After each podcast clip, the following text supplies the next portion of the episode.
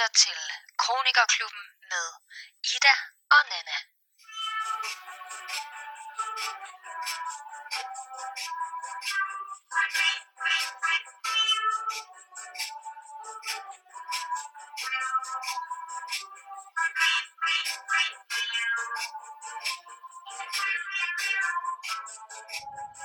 Yes, vi kører. Velkommen til afsnit 9 af Kronikerklubben. Vi er simpelthen nået til afsnit 9 her. Det er faktisk ret vildt. Det Det vildt. føles, det føles ikke lige nu som om, at det, det er 9. måned, fordi vi sidder ude i solskinsvejret. Ja, vi sidder i Nannas have og nyder det sidste af den sol, der, Der nok kommer i den findes. her omgang. ja. Der er nogle ret sorte sky- skyer ude i horisonten, så jeg tænker, at på et eller andet ja. tidspunkt bliver vi nok nødt til lige at holde en kunstpause og løbe ind og gemme os. ja, det ser faktisk lidt. Men de bevæger sig, så det kan være, at de flyver hen over Ja. os. Vi tager det, som det kommer. Men vi har, øh, vi har tænkt et emne i dag, som skal være noget om øh, ensomhed og relationer. Men øh, vi gør vel ligesom vi plejer. Vi tager lige, øh, hvad der skete siden sidst. Vi tager lige runden, ikke? Og du starter, fordi jeg er nødt til at tænke. Er du Åh, også det? Shit. Øh, men der er sket virkelig meget i august måned. Altså det, er jo, det føles jo som over og dage siden vi optog sidst, fordi vi optog... Tidligt sidst. Ja. Ja. Så det er sådan, der er virkelig gået lang tid, agtigt. Det er også derfor, jeg øh, ikke ved, hvor jeg, hvad jeg har lavet. Det er fordi, der er åbenbart gået Vi startede jo måneden med at være til globryllup ved Marie Etoft. Var det i starten af måneden? Det var i starten af måneden. Oh det var my den 3. god. 3. august. Det var fint. Øhm, og Maria er jo en af vores medkronikere, som også er på Instagram, hvor hun faktisk hedder Marie, Maria Etoft. Hun hedder bare Etoft. Etoft. Så kan Sorry. jeg lige gå ind og følge hende. får I lidt, lidt shout-out til Maria Især der. hvis I gerne vil se bryllup, fordi ja, hun, er, Ja. hun er ved at lægge billeder Det var det, altså den vildeste kjole og de vildeste billeder, og det var bare mega smukt at få lov at være med til at, Ja. og lige fejre hende i kirken i hvert fald. Det føles øh, med sådan en som hende, som vi faktisk ikke kender så godt. Øh, Men alligevel så, kender så lidt. føles det meget nært og meget sådan øh, rigtigt, eller sådan, det er sådan fod i hose-agtigt med andre kronikere tit, synes jeg, og jeg synes, det var meget sådan, det er sådan lidt en ære at få lov at være med til Mm. at, at, at se dem give deres kærlighed til hinanden. Ja. Det er meget romantisk nu. Det er det. Men, sådan Men det det var jo med- det også. Sådan er det jo med bryllupper. Men jeg har jo faktisk også to bryllupper den her. Altså det andet bryllup, jeg var til, der var jeg både med i kirken og til festen, så det var også Ja, Og- super fedt. det var jeres egne venner. Eller Det man var, kan sige. det var Peters øh, barndomskammerat, der blev, blev gift, og øh, han har faktisk giftet sig med en, der også har kroniske smerter. Så det er, sådan, Nå. det er lidt hyggeligt. Der er en uh, cirkel der, der bliver... Ja, hun er super sød, Stine. Det, ja. det er godt scoret. ja, sådan kan, sådan kan det gå. ja, ja, Nej, ja. men det, øh, det var fint, og så trækker vi tiden lidt, fordi hvad der ellers skete. Men der er jo sket så meget i august. Det har været en lang måned. Øhm, Peter har fødselsdag. Der har været fester, bryllupper. Jeg har også været til sådan en dobbelt fødselsdags. Øh, vi har været gift i fem år, kærester i 10 år, på Lum High Fest, Nå, som var mega hyggelig, og der, de havde lejet et vild, vildmarksbad. Øh, så det endte med sådan en nøgenbadning sidst på aftenen, og folk blev stjernestive og sådan noget. Det var super fedt. okay, men er, der- er der sket noget med, sådan for dig? Person, er der sket Mm. noget i kommunen? Er der sket noget? jeg fornemmer, at du måske sådan lidt er på vej hen i noget her. Øhm, altså, jeg har jo langt om længe fået datoen for den dag, jeg skal i rehabiliteringsteamet. Ja. Som bliver den 24. september. Ja. Så til næste afsnit har jeg forhåbentlig en god nyhed. Ja. ja. Og hvis jeg ikke har, så bruger jeg simpelthen et helt afsnit på at bitche over Odense Kommune. og fortælle jer, hvor fucking nederen det er det hele. ja. Øh, men det satser vi stærkt på, at det selvfølgelig bliver et ja til flexjob, så jeg kan komme videre med mit liv. Vi, øh, vi snakkede om, at vi i dag skulle have snakket om fremtiden, men at det måske bare gav lidt bedre mening at gøre det, når du har været til møde, fordi så er der ligesom noget helt specifikt at forholde sig til. Ja, lige præcis. Så kan man Øh, lidt bedre sådan min sidde og være sådan ikke. spåkone-agtig. Ja. Jamen, det ved du jo ikke. Nej, nej, men altså inden for den næste måned, der ændrer min fremtid så nok ikke øh, videre, tænker jeg. Ikke sådan, Nej, det satser vi på, at den ikke gør. Altså, medmindre der er nogen, der springer en bombe, eller sådan et eller andet.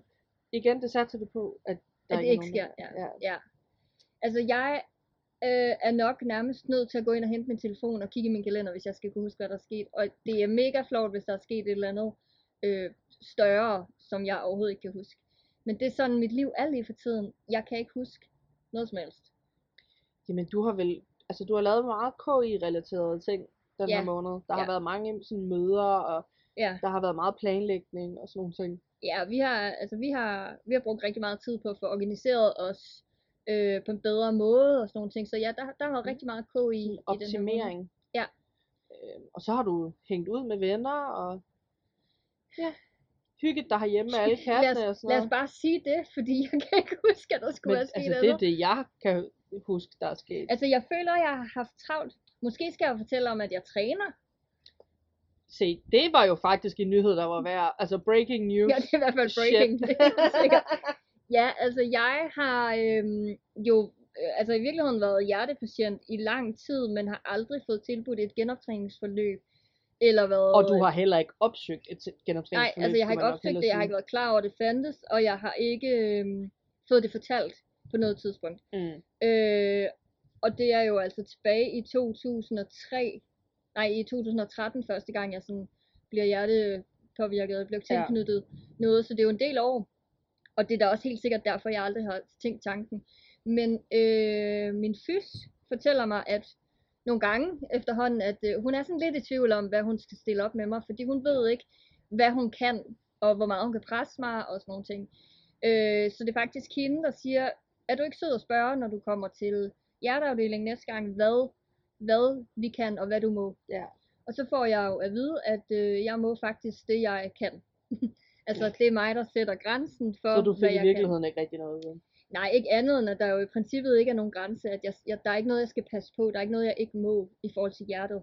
Men øh, det jeg så for nylig har fundet ud af, det er jo, at, at der ligesom er nogle flere ting ind over, som gør, at det ikke bare er at komme i gang med at træne, fordi at jeg jo også har nogle lunger, der ikke fungerer ordentligt, og at mit bindevæv forhindrer mine muskler i at blive øh, Større.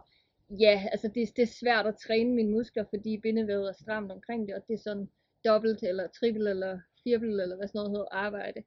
Øh, men jeg fik lov at snakke med en fys på sygehuset, som jeg, jeg var så ikke lige klar over, at jeg blev meldt på et hold. Det gjorde jeg så, og jeg var sygt træt den dag, så jeg var sådan lidt, fuck mig, hvad har jeg sagt ja til?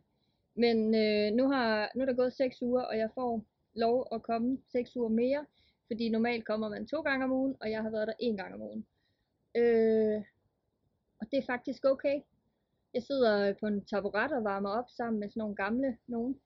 Og så cykler vi på en motionscykel, og så laver vi enten en eller anden leg, hvor vi skal bevæge os, og jeg er den, der er mest død, eller også laver vi noget andet, hvor vi skal bevæge os.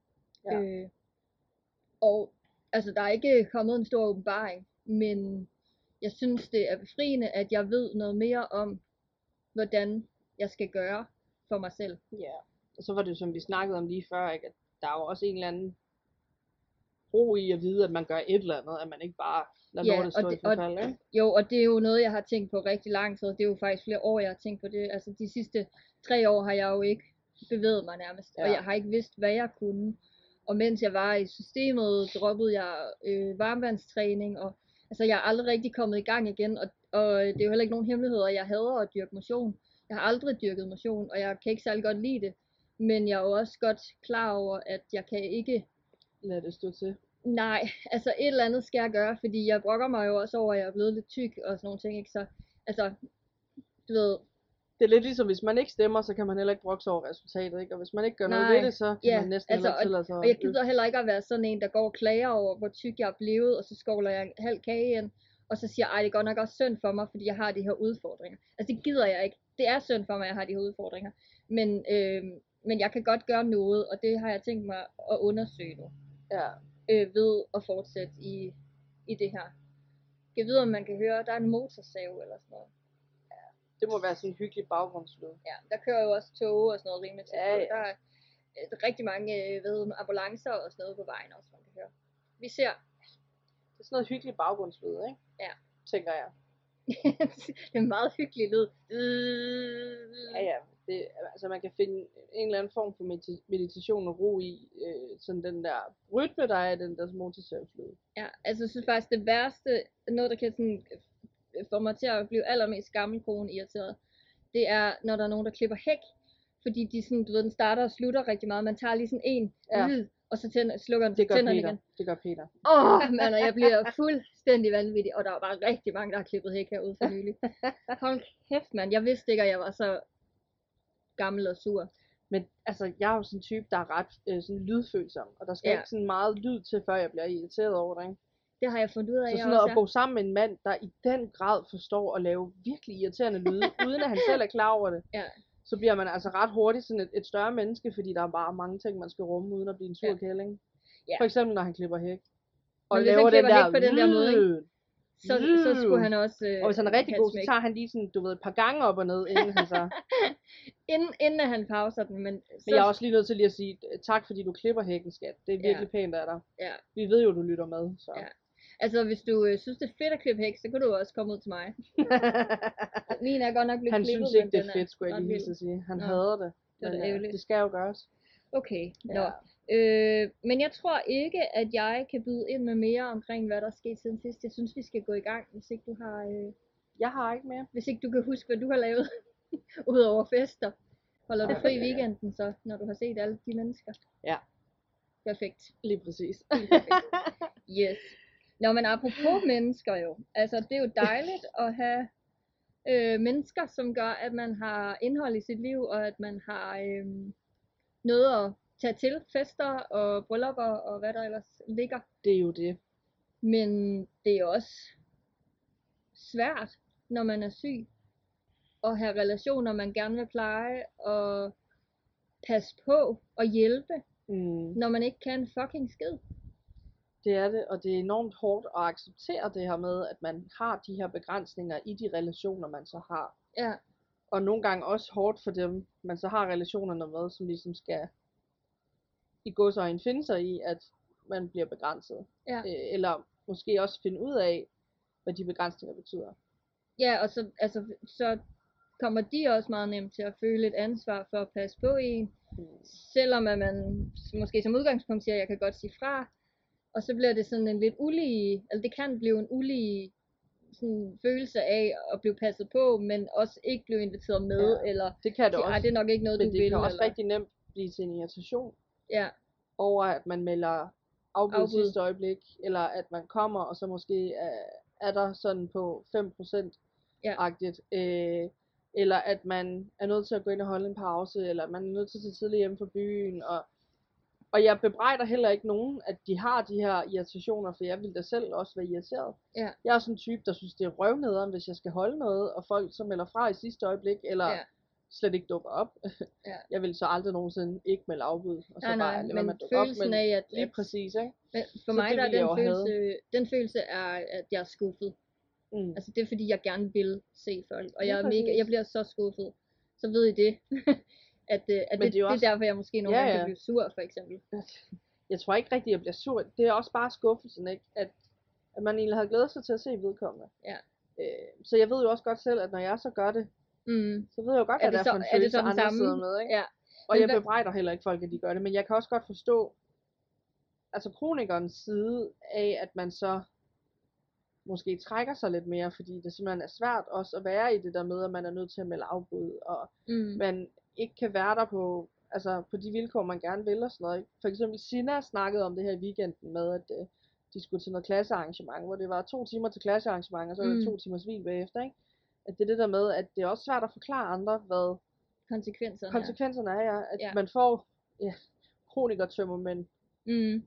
nogle gange flere dage efter, at man har været til noget, fordi man simpelthen øh, smører den der, jeg er rask maske på, og så simpelthen tager det i stiv arm, og sådan, nu skal jeg fandme socialisere og hygge Ja. mig. Have noget ud af at komme ud Ja, også, ikke? præcis, ikke? og Ja. vi gør det jo alle sammen, og vi gør det jo, altså, det er jo godt ment, men vi skal også bare betale for det sidste ende, ikke? Så det er jo også, jeg kan godt forstå, at der er mange, der trækker sig fra øh, den sociale del af livet, og trækker sig fra venner og fra familie, og Ja, fordi det er nemmere. det er nemmere, end at man skal være, altså at man skal føle sig til besvær, og man skal melde fra, og man skal dit og dat, ikke? Ja. Men hvad gør du? Tager du, øh, du ved, der er, du ved, der er to ting, I skal i weekenden, og det er noget, der tager en hel aften. Og øh, dagen efter skal du så afsted igen, og øh, du har måske kun, øh, altså du står, jeg ved jo, du står op tidligere, fordi du ikke kan ligge i sengen, så skal du afsted til middag, og du ved, det tager resten af dagen. Det vil sige, du har haft en hel aften, der er lang, og du ved, der er en hel dag foran. Hvad gør du så? Tager du afsted? Når du er afsted, siger du fra? Eller, eller kører du bare igennem, og så siger du, fuck det, mit liv må se virkelig noget ud de næste Det er dage. faktisk ret forskelligt.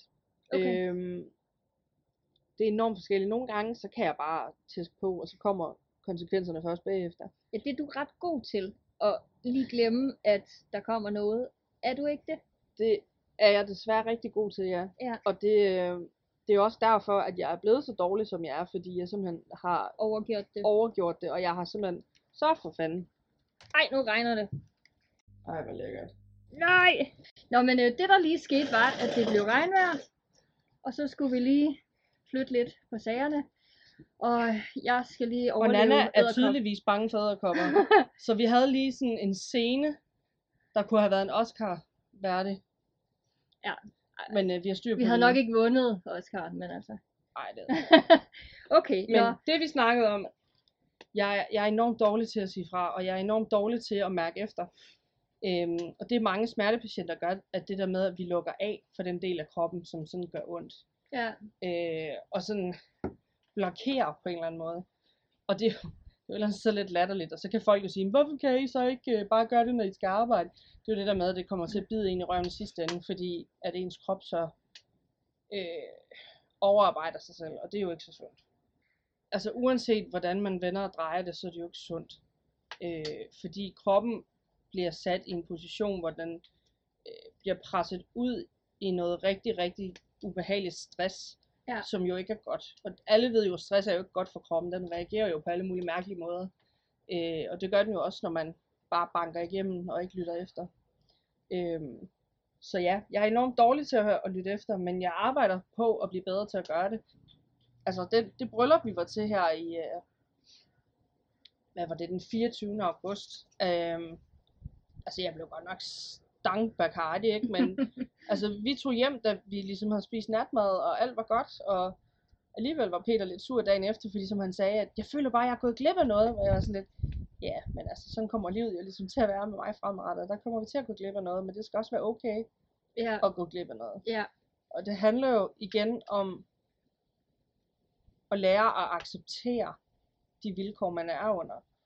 Men men også at ens relationer så lige præcis. forstår, eller i hvert fald accepterer. jeg tænker ikke, at de nødvendigvis behøver at forstå det, Nej. men at de på en eller anden måde har en accept af, at man ikke kan det samme, som man kunne før, Mm. og at man øh, er i relation på en anden måde.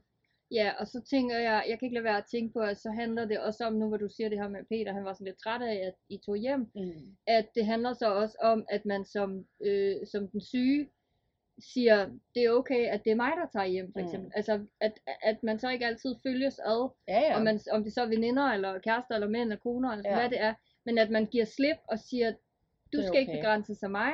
Ja. Det tror jeg er helt vildt vigtigt, det er det. at man også gør. Ja. Ikke at man altid skal gøre det, fordi altså, sådan hænger det jo heller ikke sammen, men jeg Nej. synes det er vigtigt, at, øh, at jeg ikke føler, at jeg trækker nogen ned, at jeg vil give råd, altså rum til mm. dem, hvis det var mig. Ja, meget. Men det Øh. tænker jeg også er rigtig svært, fordi man så samtidig selv skal arbejde med at gå glip af det, som ens mand så for eksempel bliver tilbage til, ikke? Det ville egentlig ikke have gjort mig noget. Nu var vi til bryllup i Nyborg, så det var sådan... Vi skulle hjem sammen, fordi en taxitur koster alligevel 600 kroner. Ja. Så der var ikke nogen... Øh, Nej, nej, men altså, Så det er så en anden omstændighed, Ja, ikke også? ja, men altså, er, er man, er man bare ude i nærheden, Men eller? det der med, at ens netværk ikke nødvendigvis accepterer det, men i hvert fald forstår det. Øhm, og jeg tror også for mig var det enormt svært, faktisk indtil at jeg startede på smerteklinikken, fordi jeg havde ingen omkring mig, som forstod, hvad det var, jeg gik igennem. Mm-mm. Jeg havde ingen at snakke med, og de grupper, der var på Facebook, var simpelthen, undskyld mit fransk, med at være lort. Altså, det var simpelthen altså, skrækhistorier efter skrækhistorier, og ynkelige klynketyper, som ikke lavede andet end bare at skabe dårlig stemning. Ja. Og ja, der er nogen, der bare har brug for at have det sådan, og det er også fair nok. Det var bare overhovedet ikke der, jeg var. Og jeg havde bare brug for noget mere positivt og mere opløftende, og noget, hvor der var nogle mennesker, der forstod mig, i stedet for at prøve at belære mig om, hvad for noget medicin jeg skulle tage, eller hvad for nogle øvelser jeg skulle lave og sådan noget. Ikke? Og det var bare... Ja. Øh. Ej, hvor lækkert. Jeg kan huske den første kronikerkaffe, vi havde i Odense, der var en, der sagde det der med, at det er bare dejligt med et sted, hvor man bliver mødt med forståelse og ikke fordømmelse. Mm.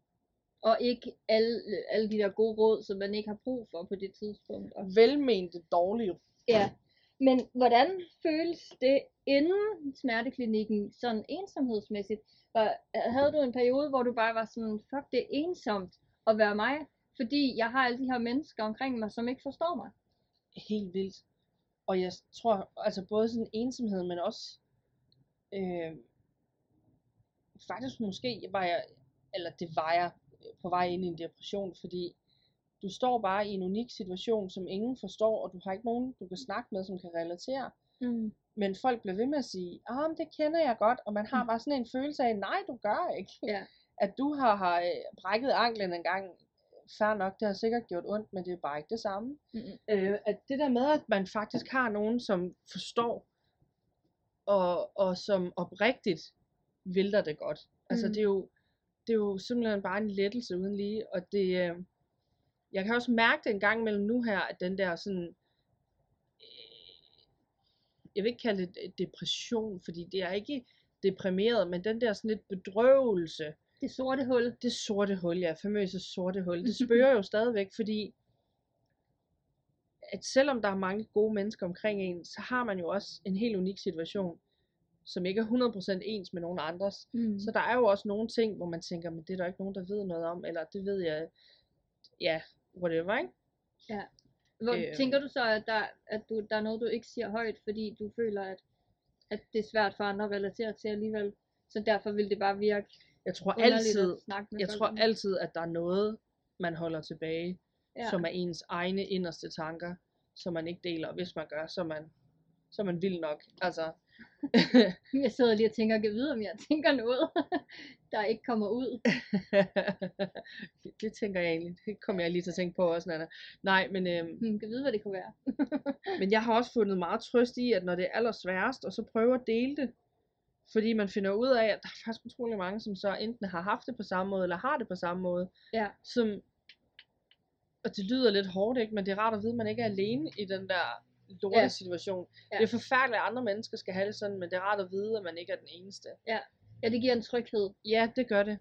Og, der, og man ved også, altså du skrev jo for nylig et opslag, Mm. hvor du bare fik super meget kærlighed. Helt Og det er jo vildt. præcis det. Øh, altså man søger ikke yngt, man søger øh, tak fordi du er her. Altså sådan, øh, jeg, jeg kender det, man har, man har ikke brug for at sige, ej hvor er det synd for dig, men Nej, man har brug for præcis. anerkendelse af, at man har det måske helt vildt dårligt, men man har ikke brug for ynk, men man har stadig brug for at sige noget højt. Jeg bruger da Instagram til lige at få bekræftet nogle ting, eller, eller en eller anden form for anerkendelse, men anerkendelse er bare ikke helt det korrekte ord, fordi at, at det, det lyder som om man sådan, søger det. Ja, altså hvor at, at det handler mere om at få luftet det, men at så få bekræftet, at det er okay at have det sådan, Mm. eller øh, ja, altså det Find er ud af, at man ikke er alene. Ja, altså, og det, det synes jeg er ret vigtigt, at vi kan det, og netop som du siger, det der er sværest, er nogle gange det, der skal siges højt. Ja. Fordi det er også det, der kan give andre mest, hvis man så tænker endnu videre, ikke? Men og jeg tænker også, alt i alt er det det, der gør, at man føler sig mindre ensom i den situation, man er i, fordi man finder ud af, okay, der var lige 60, der svarede, at øh, det havde de også været igennem. Jeg synes, det var, det var totalt overvældende, og jeg er faktisk stadigvæk lidt på røven over det, for det havde jeg, det havde jeg virkelig ikke regnet med, og jeg Nej. synes også, det var, øh, det var også lidt hårdt at sidde og læse, at der er andre mennesker, der har det præcis lige så lortet som en selv. Mm. Altså den dag, der, jeg kunne ingenting. Jeg sad bare i sofaen og glod ud i luften. Og jeg prøvede at meditere, og jeg prøvede at lave mine øvelser, og jeg prøvede noget mindfulness, der var bare ikke en skid, der virkede. Altså det der sorte hul der, det var bare, altså, øh, hvad hedder sådan Et noget, røvhul. all consuming. Det Ja. sugede bare alt. Ja. Og så tror jeg bare, at jeg sådan ramte et eller andet, hvor jeg var sådan, nej, fandme nej, nu skal jeg bare have det sagt højt. Og jeg havde ikke engang sagt det til Peter, så han var sådan, da han læste det, da han kom hjem, og han sådan, nej, er der noget, jeg kan gøre? Hvor jeg Ja. sådan, åh, det er også, det, det er virkelig godt ment, når folk spørger om det, ikke? men det er sådan, jeg ved bare ikke, hvad fanden jeg skal spørge om, ikke? Så det er Nej. sådan, hvor er det fedt, du gerne vil gøre noget for mig, men jeg aner bare ikke hvad. Ja, tak, øh, men Ja, lige præcis. altså bare tak, faktisk. ja, fordi, tak. Hvor er, det, ellers? hvor det dog dejligt at vide, at du er der. Ja. Øh, så det, altså, jeg vil sige, det her netværk af kronikere og folk, man kender alle mulige mærkelige steder fra nu, det har bare virkelig, virkelig gjort noget for mig, og jeg kan føle, at jeg kan kraftedeme klare det hele nu, ikke? for jeg har Mm. nogen i ryggen, som forstår mig. Jeg har nogen, som ved, hvad det er, man går igennem med enten kommunen eller Mm. folk, der for eksempel ikke engang har fået stillet en diagnose endnu. Ja. Hvad de skal gå igennem af folk, der ikke tror på dem, og mistillid, og Ja, fordi, også den der, netop den der ensomhed i at føle, at man bare er palle alene i verden, ikke? ja, fordi det er det næste, jeg tænker, når du siger det der, øhm, altså med, at man bliver overvældet, og man bliver modtaget, og der pludselig er, er tusind i samme båd. Mm. Men får du så ikke også en følelse af, øh, sådan, jeg har også på en eller anden måde gjort en forskel for nogle af de andre, som måske ikke er der, hvor jeg er, men som er skridtet bagud, eller noget andet. Altså det tænker jeg, det er, sådan, det er virkelig en win-win effekt, at man tør at åbne op og fortælle historien ærligt. Mm. Det, altså for mig er det det eneste, der virker. Men jeg er jo også mig, kan man sige. Du er også meget udadvendt omkring din situation. Hvor- Ja, Som du lige ja, sagde, og at du, det, at du kan faktisk ikke? måske nævne noget, du ikke lige har for- fortalt, ikke? Nej, ej, det er også lidt sindssygt egentlig at tænke på. Altså det er der jo nok, men, men Men umiddelbart det er jo jeg også det, der er godt ved, at vi er forskellige, ikke? Fordi jeg Ja. tror, det ville være vildt overvældende, hvis vi alle sammen gjorde det. Ja, ja, så, vil, så Øh. vil vi være lukket ned igen. altså sådan censur på censur. Altså, jeg har prøvet, at der er folk, der har skrevet til mig og været sådan, tak fordi du deler, det har virkelig Ja. hjulpet mig. Ja. Hvor jeg bliver sådan, jeg bliver sindssygt overvældet, fordi det er jo ikke derfor, jeg gør det. Jeg gør det jo ikke, fordi andre mennesker skal takke mig, eller Nej. føle, at jeg er noget for dem. Nej, men det er en fed følelse. Men det føles få- jo mega lækkert, når folk siger det, ikke? Ja. Og det, altså, det er jo ligesom, når folk kommer hen og siger, ej, hvor er det fedt, I laver den her podcast, og det har Ja. bare åbnet mine øjne, eller jeg har nogle, øh, nogle øh, hvad hedder sådan noget, noget familie, som har lært noget omkring min situation, for mm. De, I laver det her. Ja. Det er jo for sindssygt, fordi det er da fedt, at, man, at folk får noget ud af det, Mm. men det er jo også bare vildt nok, ikke? at vi to sidder bare her og har en samtale om alt muligt mærkeligt, Ja. som lige popper Og op du i hovedet skriver på bare os. det, der ligger der allermest på sinde, og så er der Ja, ja, og så er der så stor reaktion, ikke? Ja. At det ville jo, jeg tror ikke på, at det ville have været, i hvert fald, hvis jeg havde lavet sådan en opslag som det her for tre år siden, havde der jo slet ikke været? Den samme den respons. samme respons. For så havde jeg ikke haft det netværk Nej. af kronikere omkring mig, som forstår min situation. Så havde det bare været de mennesker, jeg sådan, du ved, var i netværk med, som ellers, Ja. du ved, kender mig som en, der tog i byen til klokken lort om natten og festede rundt, og de ville nok undre sig over, sådan, hvor fanden er du blevet af? Altså, hvad fanden er det her for noget? Ja. Øh, vi gider da ikke høre om dit ynkelige liv. Jeg synes, det er lidt interessant, øh, det der med forskellen. Altså, fordi jeg skrev, øh, det kan jeg huske første gang, jeg havde, efter at have lavet min Instagram-profil, Kronisk Liv-profilen, og, øh, og ville udgive på Facebook. Det gjorde Mm. jeg ikke samtidig, fordi det var jeg ikke klar til. Det synes jeg var sygt grænseoverskridende, fordi der var alle mine virkelige venner, eller du ved, alle dem fra virkeligheden ja, de var der. Og da jeg så gjorde det, fik jeg så meget respons, og var bare sådan, ej, hvor er jeg ked af at høre det, og jeg vidste slet ikke, du var syg, jeg vidste ikke det, jeg vidste ikke det, og ej, og bla bla bla, du ved. mm. Sådan omsorg, men sådan, ej, hvor er det synd for dig. Øh, og helt vildt mange tilkendegivelser om, at hold kæft, hvor var det også sejt, det jeg gjorde. ja. Hvor jeg bare sådan, på Insta var det sådan, fuck var det fedt, at du fortæller din historie. Der er så stor forskel på, hvordan at man reagerer, om man er om man de, de mennesker, man kender i virkeligheden, eller om man er vores nye kronikernetværk. Mm. Fordi netværket gør det, vi har brug for. De anerkender og siger, hey, du siger til, hvis der er noget. Samler hvor de andre siger, ej, skal jeg, du ved, åh, du ved, hvor er det helt, for dig. ja, altså, hvor man bliver sådan lidt, ah, du ved, det var, det var faktisk ikke der, jeg ville hen. Jeg har ikke brug for din yng, jeg har ikke brug for det, og jeg har skrevet flere gange sådan, det behøver du ikke at være ked af, sådan har det været længe. Ja. Jeg fortæller bare den her historie, Mm. fordi jeg synes, den er vigtig. Men det er jo også, jeg Ja. kan også godt forstå det fra de andre synspunkter, ikke? at det er også ret Jo, det svært at tage imod. Det er det. Og jeg kender det jo selv, at hvis nogen man sådan, du ved, kender i ens netværk, skriver noget, der er virkelig hårdt, Mm. øh, så har man fucking svært ved at tage imod det, fordi hvad, hvordan skal man reagere? Ja, og skal man Ofte bare lave fordi- like, eller Ja, ja, ofte man... fordi det er noget, man ikke kan relatere til, ikke? Ja. Nogen, der har mistet et barn, eller du Ja. ved, ikke kan blive gravid og pisse Ja, hårdt Ej, i det er jeg godt nok ked af at høre. Ja, men lige præcis, Øh, hvor man er sådan lidt, man står selv i en situation med, hvad fanden skal jeg sige? Ja. Jeg synes, det er forfærdeligt for dig, og jeg vil ønske, at jeg kunne gøre noget, men det er jo også bare tomme ord. Altså, Ja, det kan, det kan godt komme til at føles som tomme ord, når man står i det, men min erfaring siger mig, at det, at folk tager sig tid til at sende en hilsen, mm, om det så er et hjerte, eller en, en smiley, der krammer, Ja. eller, altså så har det en betydning alligevel. det har den. Det at folk, fordi jeg synes, det, det er også svært det med, at folk lige sådan skænker, skænker en en tanke. Ja, altså jeg synes, øh, ja, for nylig har jeg øh, en, øh, en jeg egentlig ikke kender særlig godt, som jeg egentlig har kendt for lang tid siden, jeg er måske kyssede en lille smule på ham, annoncerede, at han havde fået kræft, og det var ikke noget, han havde snakket om. Og øh, hvor jeg er sådan lidt, jeg giver den bare lige et like, fordi det synes jeg faktisk er vigtigt, at jeg deltager i at have set. Ja. Men jeg har ikke brug for at sige noget, fordi det ved jeg, hvad skulle jeg sige? Mm. Og et menneske, som jeg jo slet ikke kender rigtigt mere. Ja. Men jeg, jeg havde brug for at give det her like, fordi det var vigtigt for mig, at, At han han vidste, fik den opbakning. Ja, ja. på en eller anden måde. Og det er jo også helt vildt mærkeligt, at vi sådan bruger de sociale medier på den måde, og at så bliver vores relationer sådan lidt tættere, fordi vi bliver syge, eller altså sådan, det, det var så mærkeligt, når jeg sådan tænker udefra, altså hvis jeg ser det udefra, men når man er midt i det, så giver det bare sygt god mening. Jamen, det er jo, I hvert fald det, er jo det, der er så smukt ved mennesker, ikke? At vi har jo, i hvert fald de fleste af os, empati for andre.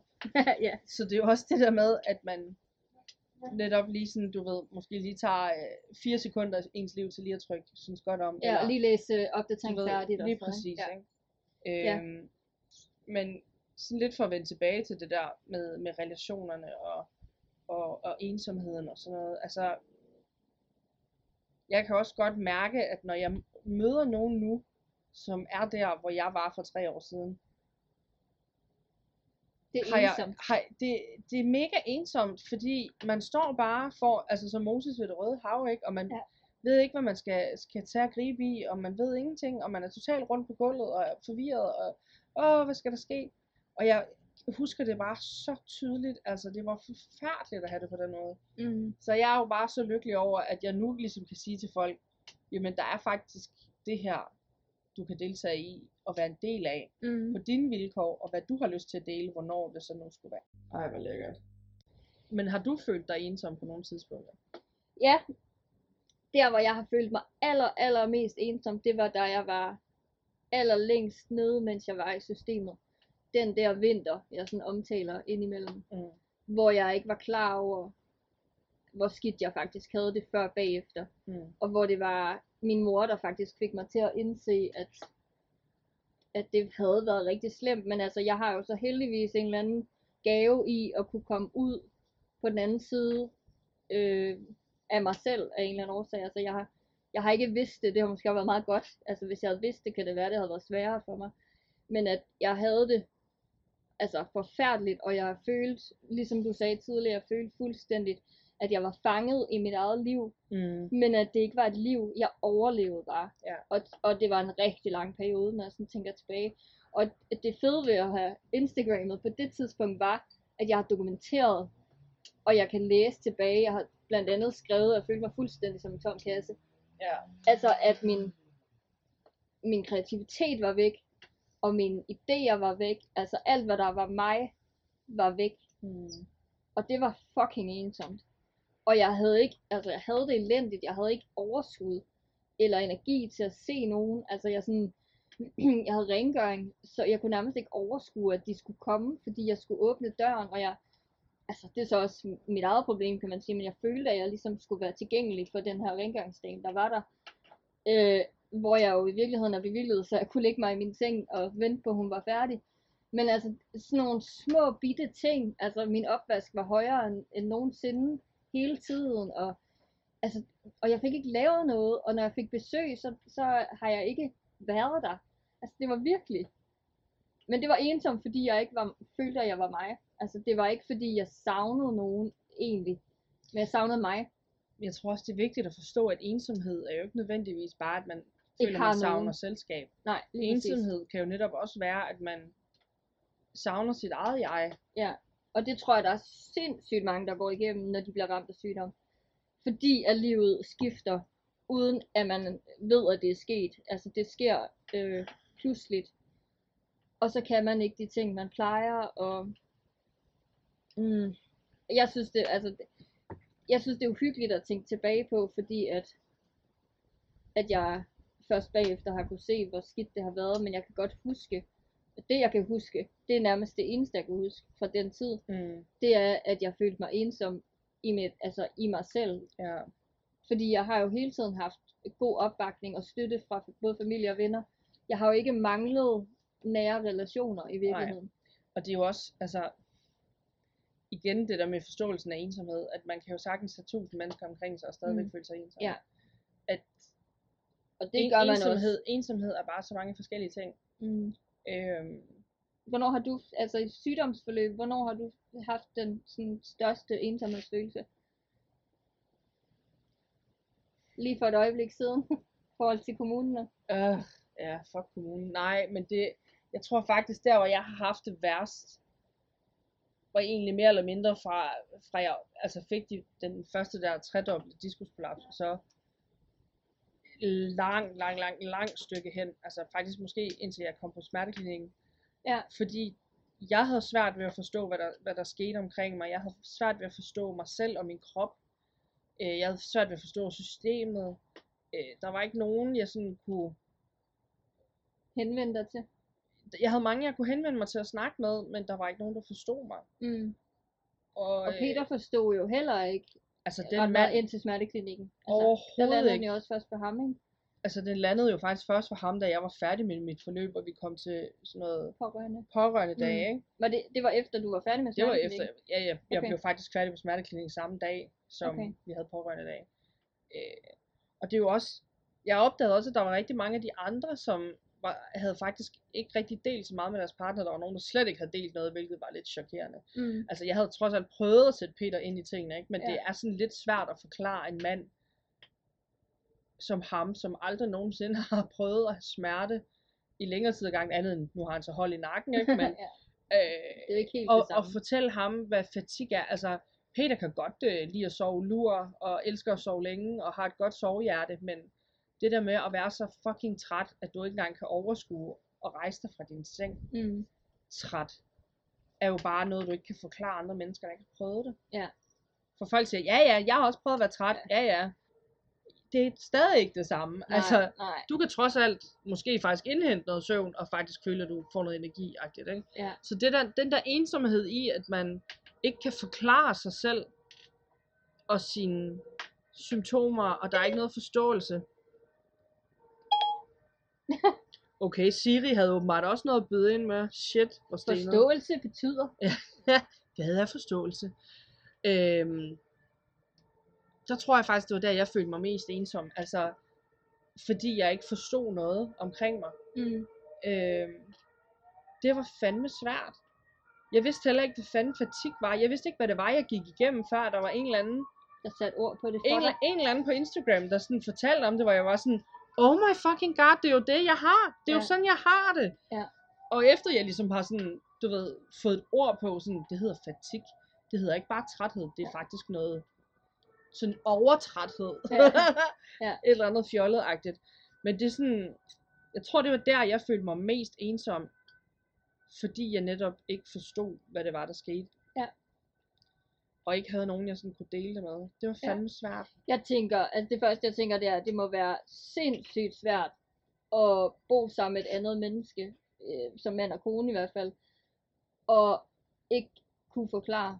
Og hvor må det også være svært at være den anden, Mm-hmm. fordi hvad fanden gør man? Altså det må da også være meget ensomt på en eller anden måde, og at man så sådan har lidt dårlig samvittighed over for hinanden.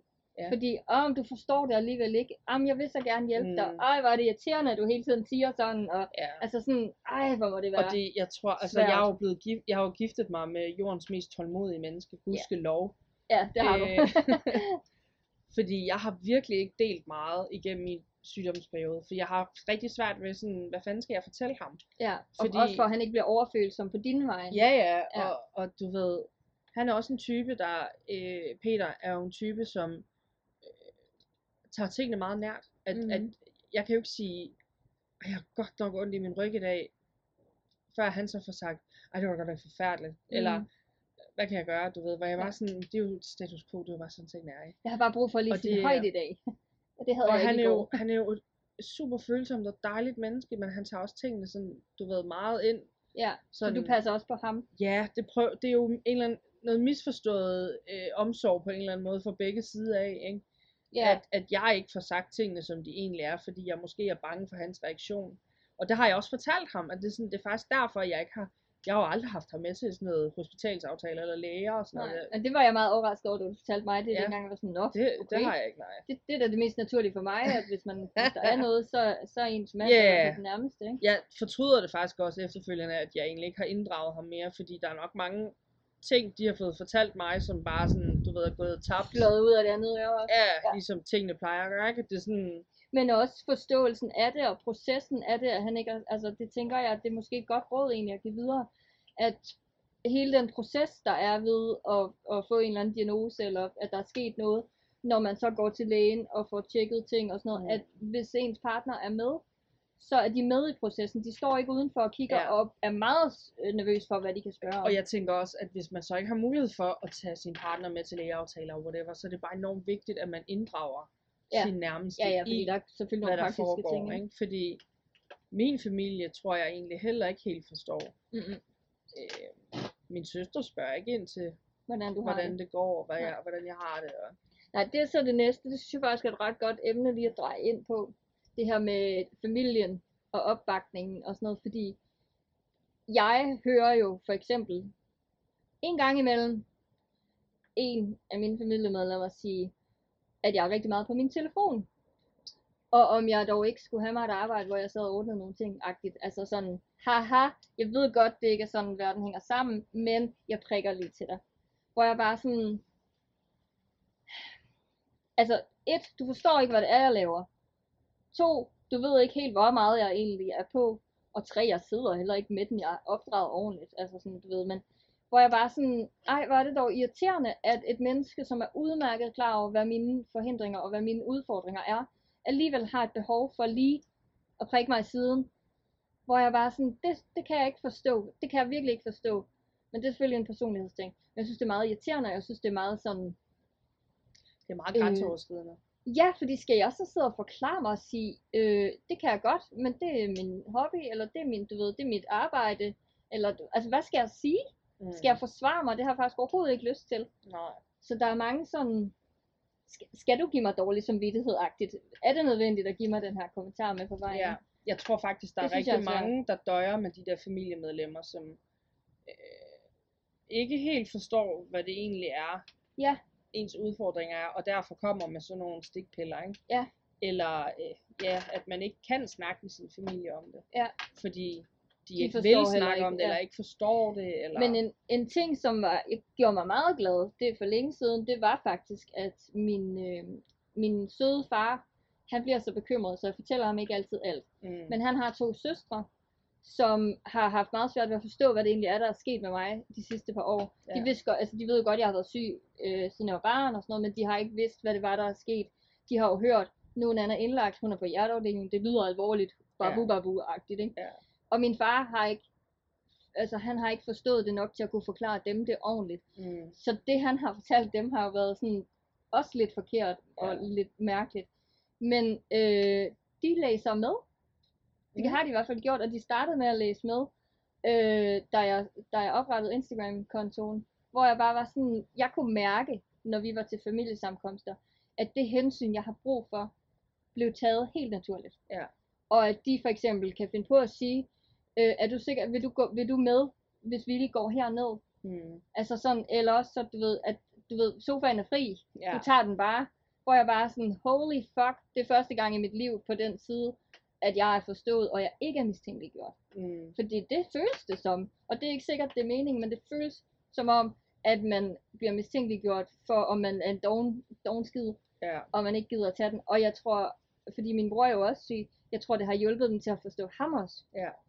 Og det er fucking vildt at have den følelse af, at der er sådan en helt konkret forskel på, hvordan de øh, behandler mig, faktisk. Ja. Jeg mangler så bare lige nogle enkelte hister her. Men altså, og det er fair nok, det er bare irriterende. ja. Og jeg gider ikke at stå på mål for det, og jeg gider ikke at skal tage den. Fordi jeg har fucking ret Mm. til at være gammel og træt, fordi sådan er jeg blevet stemplet nu, altså.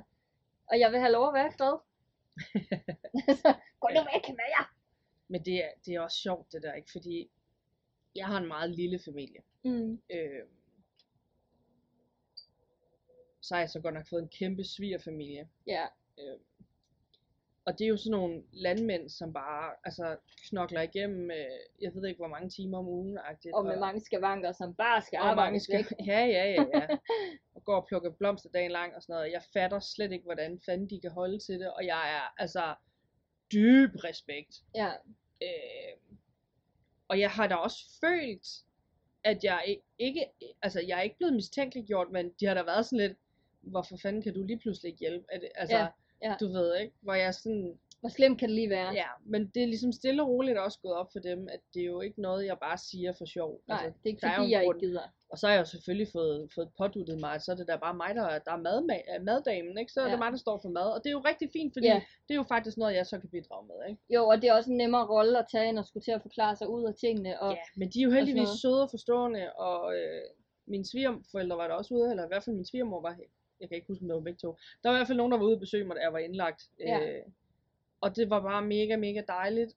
Også, altså, jeg ved, de er der, og de er simpelthen de sødeste mennesker.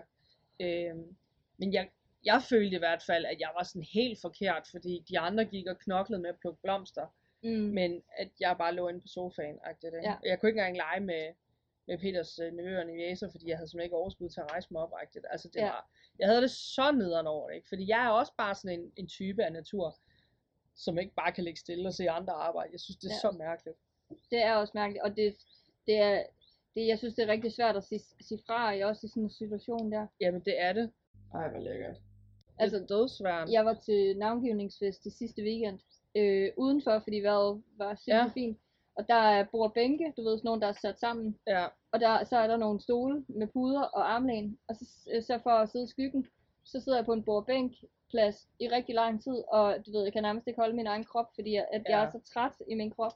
Men så høfligt øh, er jeg åbenbart øh, indstillet, så da, da der så kommer nogle andre, så er jeg sådan, om det var vist dig, der sad der, så giver jeg dem sådan en god stol, ikke? Hvor jeg bare sådan, så henter vi øh, øh, oldefar på 90, han skal selvfølgelig have en, en stol med armlæn, så han sådan rigtig kan sidde ordentligt, hvor jeg bare sådan, jeg skal sgu da også have oldefars stol. Altså sådan, hvorfor tager jeg den ikke? Hvorfor Ja. gør jeg det ikke? Jeg, ja, der er en rig mulighed for det. Jeg kunne også bare flytte stolen, men jeg gjorde det ikke. Hvor jeg bare sådan, det, det er da for mærkeligt. jeg tror, vi er mange, der har det på den måde. Ja, og det, men hold, lad os lade være med det. Mm. Lad os tage vores stol med armlæn og pude. Altså, jeg er jo også sådan, når folk bliver sådan, "Jamen, vil du ikke have den her stol i stedet for? Sådan, Nej, nej, det er fint nok. Ja, ja. Fuck mig. Jeg Ja. vil fucking gerne have den der stol. Jeg har Ja. ondt i min røv, jeg har ondt i min ryg, jeg har Ja. ondt i mit hoved. Jeg gider ikke. Hvis du, hvis du holder mit hoved, så kan jeg godt blive siddende Ja, ja. Det er så åndssvagt. Jeg synes, det er irriterende hensynstagen, fordi der er jo ikke nogen, der har, har ondt i røven af, at jeg tager den stol. Og hvis de har, så lad dem da have ondt i røven. Ja, det er så det næste, ikke? Altså, men det, der er jeg heldigvis ret Det er et helt til. nyt afsnit lige Ja, der. det er det. Ja. Men lad os lige vende retur. Men det er, det er interessant, det der med familierelationerne, og hvordan det ligesom spiller ind i ens sygdom, og ens selvbillede, og, Ja. og sådan nogle ting, ikke? Og de, altså de blivende relationer i det hele taget er jo ret interessant, ja. fordi så kommer vi jo til næste kategori, som er sådan noget med venner, og øh, Jeg har, faktisk, der... jeg har faktisk lige brug for lige at runde en ting, inden vi sådan går videre til den der, fordi jeg, altså, min mor døde for fire år siden, og hun, øh, hun bøvlede med noget, med noget kroniske smerter, som hun havde på grund af en arbejdsskade. Mm. Og det er faktisk først gået op for mig, efter jeg blev syg, hvad fanden det var, hun gik igennem. Ja. Og hvor er det vildt, at hun har kunne opdrage to børn, og gøre det, hun gjorde, og have det på den måde. Altså, Mm. shit, hvor vi, jeg ønsker, at jeg havde vidst bedre. Ja. Og kunne aflaste hende, og være, være der mere, som den raske datter, jeg var på det tidspunkt. Ja, I stedet for bare at være en prissy ass teenager, der ikke vil hjælpe med vasketøjet, eller ikke vil lave mad, eller ikke vil vaske op. mm. Altså, men fuck, hvor, var, hun var, altså det kan godt være, at hun bad om hjælp, og I var teenager og Mm. umulig, men tror du ikke også, det er noget, du så kan tage med videre, at det er også Jo. vigtigt, at man som den, der er ramt, jeg tror, får sagt noget højt? på den måde er jeg måske, det lyder, kommer til at lyde forkert, men der er jeg heldig stillet, fordi jeg ligesom har set begge sider af det. Ja, ikke? jamen det er det, jeg mener. Det kan man så tage Øhm, med. Og jeg kan jo også se det med, med mange af de kronikere, som har børn, Mm. at der måske også nogle gange øh, bliver altså lidt i godsøjne gemt nogle ting for dem, ja, for at skåne børnene. dem, for at ja. skåne dem, ikke? Ja. Og det er jo også fair nok, men jeg tror også, det er enormt vigtigt, at børnene også kender realiteten, Mm. og ligesom også ved, at det er vigtigt, at vi hjælper til derhjemme, og det er vigtigt, at vi hjælper mor eller far, og Mm. du ved, så det ikke netop bliver sådan noget med, at det hele skal hænge på mor eller far. Altså min mor var jo alene mor, Mm. med to totalt umulige kællinger og nogle ikke? Altså, som bare var på nakken af hinanden konstant. Ja. Så altså, shit mand. Det er fandme vildt. Ja. jeg får fandme dårlig samvittighed, når jeg tænker tilbage på så mm. mange situationer, hvor jeg for eksempel har fået min mor til at vaske mit tøj, Mm. da jeg ikke boede derhjemme, ikke? hvor hun har taget bussen tværs igennem byen med mit fucking vasketøj. Mm. Jeg kunne da have gjort det selv, mand. Og Ja. jeg brækker mig over mig selv nogle gange, når jeg kommer i tanke om, mig sådan, hvor er jeg dog bare nede, når jeg har gjort det, ikke? Men det er sådan, igen, jeg vidste ikke bedre. Nej. Nej, og man kan også sige, ja, så kan man have en dårlig samvittighed, men din mor har jo så heller ikke været god nok til at sige fra. Det har hun ikke, for hun altså, har været fuldstændig ligesom mig, eller Ja, jeg det- er ligesom hende. Det er jo så det næste, kan man sige. Så man kan sige, jeg kan godt forstå din samvittighed og sådan noget, men, men, øh, men ja, din alder og din øh, opførsel, og måske var du også lidt forkælet og sådan nogle ting, ikke? Altså i det hele taget, det Ja. avler jo, at man bliver sådan lidt dårlig. Dår, Ja. dår, dårlig, siger. Dårlig til at være voksen. Ja, ja, lige skal sige. præcis. Og det er jo, det handler jo, jeg tror det i høj grad, altså det er jo det der med at tage altså stof til eftertanke, ikke? Jo. Og så selvfølgelig gøre det bedre selv. Ja, eller i hvert fald få gøre et forsøg. Ja. Og jeg synes faktisk bare, at det er en god historie at ligesom lægge ud til folk, fordi der er rigtig mange situationer, og det minder os om, at, at vi må godt gøre os umage, uanset hvilken situation vi står i. Altså, det handler bare om at gøre sig umage med det, der er vigtigt.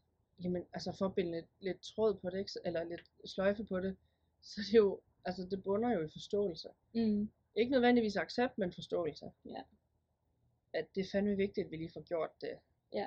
Ligesom får sat os ind i, og forstået, hvordan de mennesker omkring os har det. Ja. Og hvorfor de har det på den Det var måde. lidt det, vi snakkede om tidligere, det der med frygten for, at øh, verdens kommende børn ikke har, ikke har nogen empati for andre end dem selv, fordi de sidder med deres hoved i en skærm, og deres forældre har for travlt, og det, altså, Ja. hvor jeg bare sådan, altså jeg kan virkelig mærke sådan en snigende angst, når jeg tænker på det.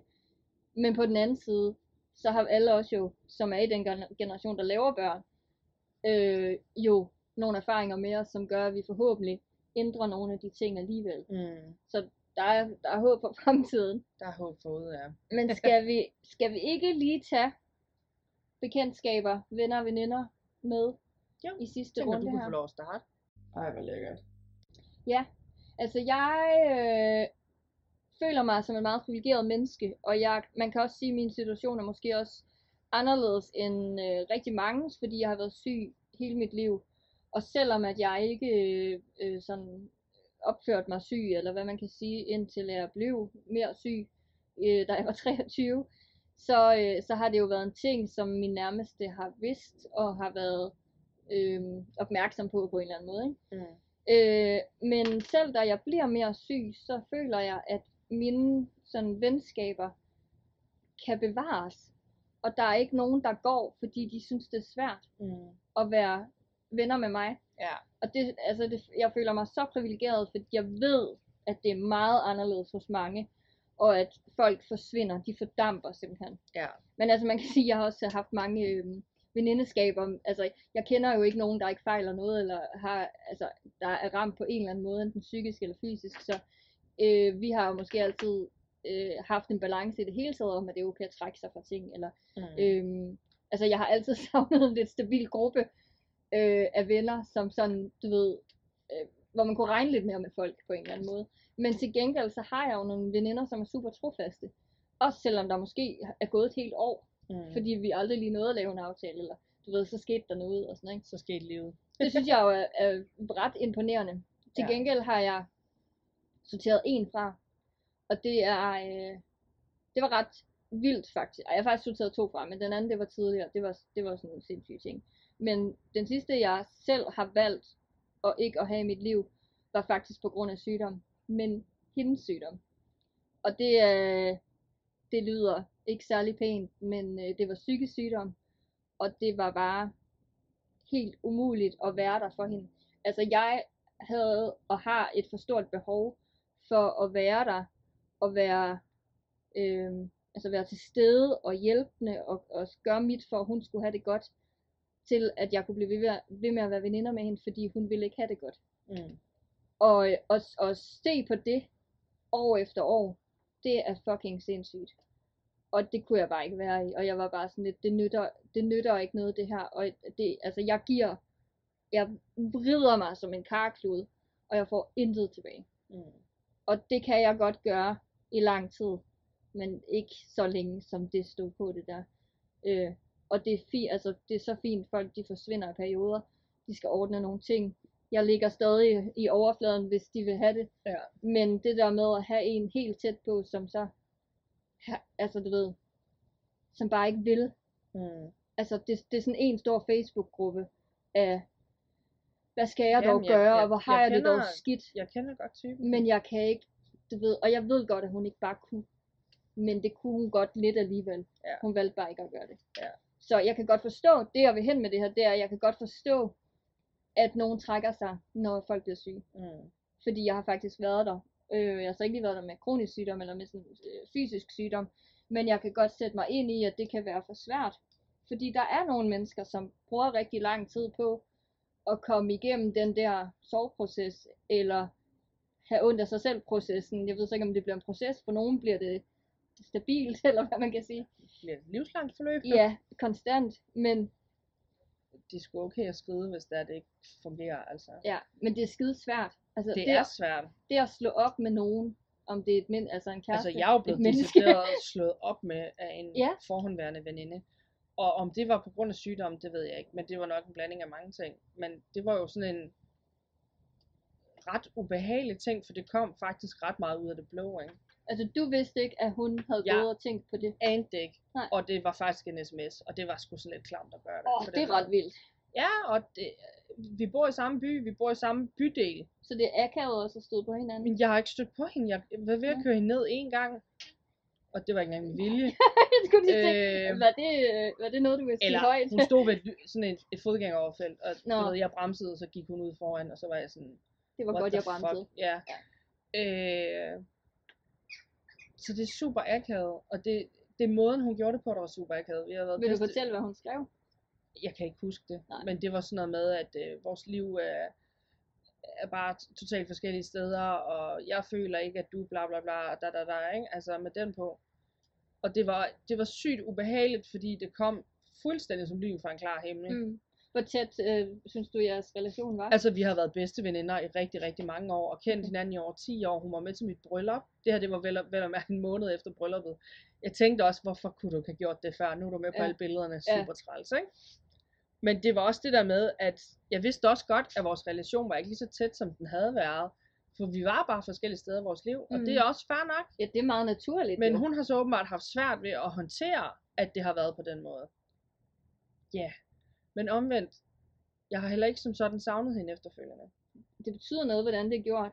Det var, altså, det var præcis det samme med min veninde, altså ikke øh, med sms'en, Mm. men det der med, at vi har kendt hinanden i mange år, og det var vigtigt for mig at få sagt, hvorfor, at jeg ikke havde lyst til, at vi skulle blive ved med at ses. Ja.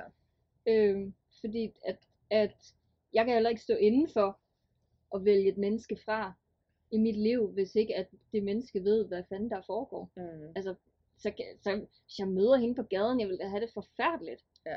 Men det håber jeg da også, din veninde har, eller din tidligere veninde. Jeg vil sige, den dag, hvor jeg, hvor jeg så bremsede, og hun trådte ud Så foran, og hun kiggede mig i øjnene, så kiggede hun meget hurtigt væk. Ja. Så jeg ved ikke, om det var en skam, eller om det var en akavethed, eller hvad det var. Men jeg håber lidt, at hun skammer sig over det, for jeg synes sgu ikke, det var en pæn måde at gøre det på. Nej, det Og er jeg øh, virkelig- folk, der kender hende og kender mig, synes også, det var super mærkeligt. Ja. Altså, så det er sådan, det er lidt en akavet stemning, fordi ja. hun er stadig venner med mange af mine veninder på Facebook, ikke? Hvor jeg sådan lidt... Ja, var, der, var der på noget tidspunkt, hvor du bare var sådan, okay, så bliver jeg syg, og så skriver du tak for, Jeg har faktisk ikke gode- rigtig sådan kædet det sammen med, at det var derfor. nej. Øh, 100 procent i hvert fald. Men det kan selvfølgelig også være svært at sige, når Men man altså, er så vag omkring det. Fuck det. Ja. Det er, jeg har også erkendt, at øh, ja, jeg savner hende sgu ikke rigtigt, så det må jo også ligesom have været, hvad det var. Ja. Men jeg synes, altså i forhold til mine relationer, i forhold til venner og sådan noget, har jeg egentlig været rigtig heldig, at jeg har en god kerne af nogle rigtig gode veninder, som mm. bare er der. Ja. Og det, de så, zoomer sådan lidt ind og ud, ikke? fordi så har de også deres liv og laver deres ting, og Ja. i perioder er der super travlt med det ene og det andet og det tredje, og det er også totalt fair nok, fordi jeg har det jo på samme måde. Mm. Jeg zoner også lidt ind og ud, og jeg er blevet super dårlig til at svare på vores fælles snap, fordi jeg gider ikke bruge Snapchat mere agtigt, altså. Hvad er det overhovedet? Ja, hvad er Snapchat? Så det, altså, sådan er, er venskaber jo, at man skal, Man, kunne, man skal gerne kunne vende tilbage. det skal være fair nok at zone ind og ud, fordi Mhm. man har sin liv forskellige steder, og folk laver ting, og nogen har børn, nogen har ikke børn, whatever. Ja. Og jeg har også nogle af de der venskaber, hvor vi ses et par gange om året, og tingene er bare mega fede, når vi ses, fordi altså, det er vores venskab stærkt nok til, at vi godt kan nøjes med bare at ses et par gange Ja. om året. Jeg kan godt øh, føle, at selvom at de der relationer er super stærke, og netop at man kan, øh, når så er man lige tilbage, hvor man var, selvom mm. der er Mm. gået et helt år måske, så kan jeg godt øh, stadigvæk få den der ensomhedsfølelse, fordi jeg er så tilgængelig. Ja. Har du, øh, har du følt den, altså sådan det der med at være super tilgængelig, og så også lidt det der med at sige, ah, så holder jeg lige noget, og så dukker folk ikke op, og man er bare sådan, "Nå, okay, fedt nok, hvor meget, Altså, så, øh, du ved, skal der lige til, eller hvad? Jeg synes faktisk, det er lidt spøjs med det der, fordi jeg føler mig meget, meget, meget, meget, meget, meget sjældent ensom. mm, Jeg nyder faktisk ensomheden. ensomheden af Ja. og til. Jeg elsker for eksempel, øh, hvis Peter har en lang dag og skal et eller andet efter arbejde, og først kommer hjem sent om aftenen, At du kan være alene. at jeg bare har en hel dag, hvor jeg bare kan gå og gøre lige, hvad fanden jeg har lyst til. Jeg behøver ikke snakke med nogen. mm, Det er så fantastisk. det er mega dejligt Ja. at være alene. Det er super lækkert, og det, nogle mennesker nyder det, andre mennesker nyder det ikke. Jeg er jo super ekstrovert og elsker at være sammen med mennesker og elsker selskab. Mm. Men hold kæft, hvor jeg også nyder at være alene nogle gange. Og have en dag, hvor jeg bare kan gå rundt i mit fucking grimme hotdog-nattøj. Og ikke skulle forholde mig til andre mennesker. Men du har jo også, man kan sige, du har jo Peter hjemme. Altså, så, så det der Mm. med at være alene, er jo ikke standard, kan man sige. Altså, jeg lever jo det omvendte liv, Ja. at jeg har gæster, og så suger jeg til mig og bliver helt smadret bagefter, og sådan helt blæst, fordi jeg har snakket, og øh, du ved, altså, der kan jo godt gå mange dage faktisk for mig. Mm. Øh, og så, så kan jeg bare sådan, altså det, det- og jeg har fuld forståelse for øh, veninders liv, og hvad der sker, og aftaler og sådan noget. Men jeg synes, det er meget sådan, skal det altid være mig, der ringer? Skal det altid være mig, der inviterer? Mm. øh, som ligesom tager teten. Det kan, den følelse, der dukker sådan en ensomhedsfølelse op, som ikke er sådan klassisk ensomhed, men som er sådan lidt helt ærlig ensomhed, eller sådan, du ved. Kan, kan, vi, kan vi snart være lidt fælles Ja, om, Skal det altid være mig, der tager scenen? ja, altså, vil du, vil du mig, hvis ikke det var mig, der gjorde det? Ja. Den følelse kan godt være sådan lidt ensom, men sådan har mit liv nok i virkeligheden set ud rigtig mange år, fordi det er sådan nogle veninder, jeg har, ja. som zoomer lidt ud, fordi de har rigtig mange ting selv at se til. Ja. Så jeg er faktisk altså sådan yber taknemmelig for mit nye kronikervenindeskaber, Mm. mine nye kronikervenindeskaber. Det var virkelig et vildt ord. Fordi at mange af jer er næsten lige så tilgængelige, som jeg selv er. Mm. Og det betyder faktisk rigtig meget. Og det er også øh, jer, der holder længst, når vi fester. Og altså, vi går fucking all in alle sammen. Vi, vi Det er igen det der med at suge til sig, ikke? Jo, jo. Men, Enten går vi døde super tidligt, og så går vi fandme først hjem, når lyset bliver tændt. -agtigt. ja, ja, Og så- nogle gange sover vi bare på sofaen hos fremmede mennesker. ja. Nej, men det, øh, jeg synes, jeg synes det er, det er svært, men jeg tror, jeg er meget privilegeret på rigtig mange fronter, så faktisk er det også svært at, at tale sådan meget bredt omkring det. Fordi Mm. mm. altså, du og jeg står måske i meget samme situation, at vi, vi ved godt, at vi er lidt privilegerede omkring vores relationer. Og derfor så, altså ikke at ensomheden så ikke er lovlig, eller at den ikke kan komme, men jeg tror måske, vi er pakket lidt ind, fordi vi har nogle rigtig gode relationer omkring os. Ja, ellers så oplever vi den jo i hvert fald på andre måder, kan man sige. Mm. Ja, ja, fordi jeg jo, altså det der med at være meget alene, jeg, jeg føler ikke, at jeg sidder alene, og der ikke er nogen, altså der er, der er altid nogen, jeg kan få fat i. Ja. Men øh, det er en anden form for ensomhed. Jeg, jeg føler ikke den der klassiske ensomhed, hvor jeg sådan, ej, nu er jeg helt alene igen, og ej, hvor er det trist, og sådan, altså, hvis bare der var nogen, eller sådan, den følelse har jeg aldrig haft. Og det synes jeg faktisk er ret privilegeret. Ikke at have den der klassiske, jeg har ikke nogen ensomhed. Det er jo ret fantastisk. Det er lidt sjovt, du siger, at den klassiske ensomhed. Jamen det er jo sådan, folk tænker, er du ensom, så sidder du alene. Det er sådan en Ja. plejehjemsting, de gamle sidder alene, der er ikke nogen, der besøger dem. Altså, den der sådan umiddelbare Den, den gængse tanke om, om, om ensomhed, ensomhed. Ja, må man nok hellere kalde det. ja, så har vi lige sådan sat en fed streg under, at det så ikke er det, vi mener. Ja, Det er sådan, verden Ja. tit ser det. præcis. Ja. Nå, det kan være, vi skal til at runde af. Ja, Jeg tror, vi er ved at, at være, være der, ja. hvad er der? Hvad er der? Hvad, hvad der? Jeg er også pisse tørstig. Ja, jeg har også drukket alt mit vand, så øh, Nå, så er vi færdige. så er vi færdige. og vi, blev, vi fik sgu lov at blive udenfor, det blev faktisk Ja. ikke rigtig regnvejr. Det var dejligt. det blæser lidt. Vi kan godt mærke, at sommeren er forbi. Det er officielt efterår. Ja, men det dufter godt. Ja, yeah. Yeah. det lød ikke særlig overbevisende. det er bare ikke Ja. min, det er bare ikke, øh, det er bare ikke min årstid efterår og vinter. Det, Min har altid været efteråret, men i år ombestemte jeg mig måske til, det var blevet foråret, der var min yndlingsårstid. det var en god, øh, godt forår. Det var. Men jeg elsker efteråret. Jeg elsker, når jeg begynder at kunne lage på lag tøj, og jeg elsker at fucking sudsko på. Det er det fedeste i verden. Længe leve sudsko. Ja. Nå, on that note. Tak fordi I lyttede med, og øh, husk at finde os på Instagram. Gå ind og kommenter, tag os, skriv noget, til os. Øh, vi vil jo rigtig gerne tage imod jeres emner og øh, Dilemmaer. dilemmaer og hvad I nu ellers har, så vi har noget, noget stof til jer i fremtiden. Næste gang kan I nok godt forberede jer på, at vi kommer til at tale lidt om fremtiden. Ja, muligvis. Nu må vi lige se. Ellers, i hvert fald, kryds jeres fingre den 24. september. ja, Der, øh, gør det. Gør der det, skal gør vi det, have lidt det. love i Idas retning, så Ja. alt kan gå, som det skal. Mm. Men øh, Ja. indtil da, så, øh, så ved I, hvor vi, I finder os. Vi, ja, lige præcis. vi ved godt, vi ikke er der så meget, men vi er der, vi hører, når I er der. ja. Vi viser og, bare øh, ikke så og meget. tak for jer. Det ved jeg ikke, om vi har fået sagt, men, men tak fordi I lytter med. Ja. Det er mega fedt. Ja, vi, må, altså, vi har fundet ud af, at der er faktisk lidt flere, der lytter, end vi lige troede, så der, fucking er jo, nice. der er jo nogen, der lytter, så tak. ja.